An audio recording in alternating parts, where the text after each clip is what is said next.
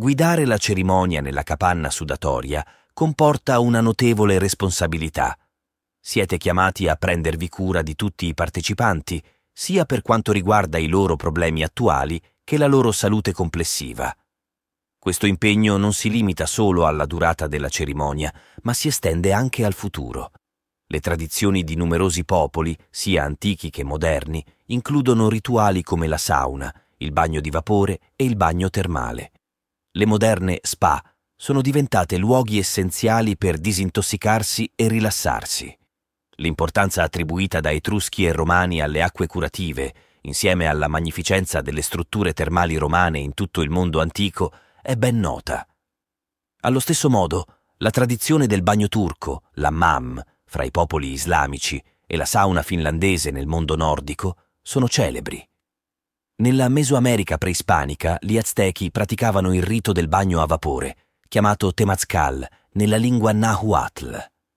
Un'antica cerimonia è ancora praticata dalla stragrande maggioranza delle tribù dei nativi nordamericani, una tradizione particolare e ricca di simbolismi più complessi rispetto a quanto diffuso nel resto del mondo. Questo rito, impregnato di sacralità, assume un significato diverso e più profondo rispetto alla sauna o al bagno di vapore europeo.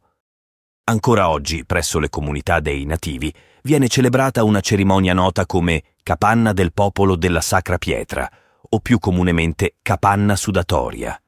Un resoconto dettagliato e toccante di questa tradizione è fornito dallo sciamano Cuore di Orso, un guaritore e sacerdote officiante della Native American Church.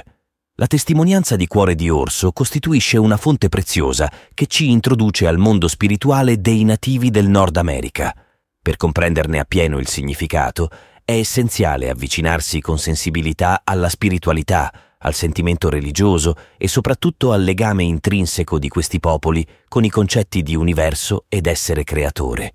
Purtroppo, i coloni bianchi raramente hanno intrapreso tale approccio. D'altro canto, è cruciale comprendere che la tradizione e la gestualità ad essa associate costituiscono un patrimonio culturale profondo, ancestrale e intriso di spiritualità. Qualcosa che, in un tempo ormai lontano, apparteneva forse anche agli uomini bianchi, ma che oggi in gran parte è andato perduto. Cuore di Orso offre un dettagliato resoconto della struttura, della funzione e delle prerogative della capanna sudatoria. I partecipanti attendono seduti in cerchio, mentre le pietre, riscaldate sul fuoco, vengono collocate nel buco appositamente scavato. Una volta chiuso l'ingresso della capanna, le pietre vengono cosparse di acqua per generare un vapore caldo. Il calore induce a sudare, facilitando l'eliminazione non solo delle tossine corporee, ma soprattutto di quelle della mente. Nella prospettiva dei nativi, la cerimonia non è una competizione di resistenza al calore, bensì un rito di passaggio per comunicare con il Creatore attraverso la purificazione. Si tratta di una pratica iniziatica antica per entrare in contatto con la divinità suprema. La capanna del sudore o del vapore è innanzitutto considerata un luogo sacro. Come afferma Cuore di Orso, i nativi la concepiscono come una sorta di tempio o chiesa, dove si prega e ci si comporta con lo spirito di chi frequenta un luogo sacro. Pur non essendo una struttura solida o un edificio come il Temazcal degli Aztechi, è piuttosto una capanna semplice realizzata con materiali deperibili, solitamente archi intrecciati di sottili tronchi di betulla, talvolta rivestiti di pelli animali. Nel corso della narrazione, Cuore di Orso sottolinea l'aspetto fondamentale della sacralità del luogo e il suo profondo significato. È essenziale presentarsi al Creatore con mani pulite e la purificazione psicofisica rappresenta la prima fase di un lungo percorso, un cuore puro e una vita pulita, ottenuti attraverso il digiuno e la sudorazione. Il vapore che si alza dalle pietre è chiamato respiro dello spirito. Nel corso della sua narrazione, Cuore di Orso mette in luce il significato profondo della cerimonia per i nativi. Possiamo recarci in una sauna e sudare, ma non è la stessa cosa. Quando entriamo nella capanna sudatoria, portiamo con noi le nostre preghiere. Si compie una purificazione non solo del corpo, ma anche della mente e dell'anima. È come un nuovo inizio cancelliamo i nostri errori passati o ciò che ci ha deluso e causato dolore, spaziamo via ogni cosa brutta, così da essere pronti, una volta usciti, a percorrere nuove strade. Il segreto per il successo del rituale e per comunicare con l'essere supremo è l'umiltà. Quando entriamo nella capanna, l'apertura è così stretta che dobbiamo strisciare a quattro zampe, una grande lezione di umiltà. Una capanna sudatoria solitamente assume la forma di una cupola o è oblunga, realizzata con materiali naturali. La sua struttura è la loggia e la cerimonia eseguita all'interno è conosciuta come la cerimonia di purificazione o semplicemente del sudore. Tradizionalmente la costruzione è modesta, realizzata con alberelli coperti da coperte e talvolta pelli di animali. Le modalità legate al rito sudatorio variano a seconda delle diverse tribù. Una delle tradizioni più note è quella dell'etnia Lakota, un sottogruppo dei Sioux. Nella comunità dei Sioux Lakota, la capanna sudatoria è chiamata Inipi. Ini significa spirito, Pi il luogo, quindi il luogo dello spirito, dove è permesso comunicare con lo spirito creatore.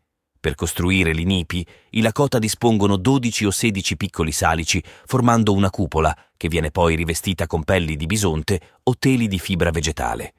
La fase preliminare della cerimonia si svolge all'esterno. Un sentiero conduce a un tumulo chiamato unci, dove una persona del rito, di solito un uomo, agisce come custode del fuoco. Questi si occupa di riscaldare le pietre che, unite all'acqua, genereranno il vapore all'interno dell'inipi. All'interno della capanna sudatoria viene scavato un buco noto come la culla nella roccia, destinato a ospitare le pietre.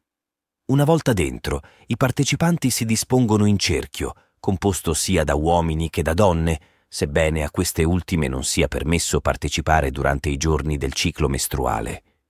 Il custode introduce sette pietre incandescenti nell'incavo. La scelta del numero sette, simbolica anche in molte altre culture del vecchio e del nuovo mondo, rispetta un preciso significato. La prima pietra è dedicata al creatore, la seconda alla madre terra, mentre le restanti rappresentano le quattro direzioni dell'universo, ossia i punti cardinali. L'ultima è consacrata a tutti gli esseri viventi. Il custode del fuoco inizia il rito versando acqua sulle pietre roventi, generando così il vapore che riempie la struttura. I partecipanti, seduti su un tappeto di salvia argentata, intonano canti per invocare gli spiriti dell'universo. Durante l'intera cerimonia, la tenda viene sollevata quattro volte per versare nuova acqua sulle pietre ardenti, mentre gli astanti proseguono con canti e preghiere. La fase conclusiva del rito è segnata dalla sacra pipa, collocata in un apposito incavo denominato porta pipa sull'altare prima dell'inizio della cerimonia. Questa pipa sacra viene successivamente introdotta e fumata all'interno della capanna al momento opportuno. Con la conclusione delle preghiere, i partecipanti raggiungono uno stato che può essere considerato estatico, causato dall'effetto combinato del vapore caldo, dei canti e delle preghiere. All'ultimo canto, uomini e donne escono dalla capanna, procedendo in fila secondo un percorso rigorosamente in senso orario.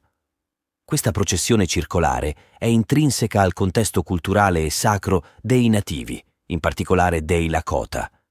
È essenziale ricordare che il tipi, la tenda tradizionale dei nativi, così come la capanna sudatoria, assume una forma circolare.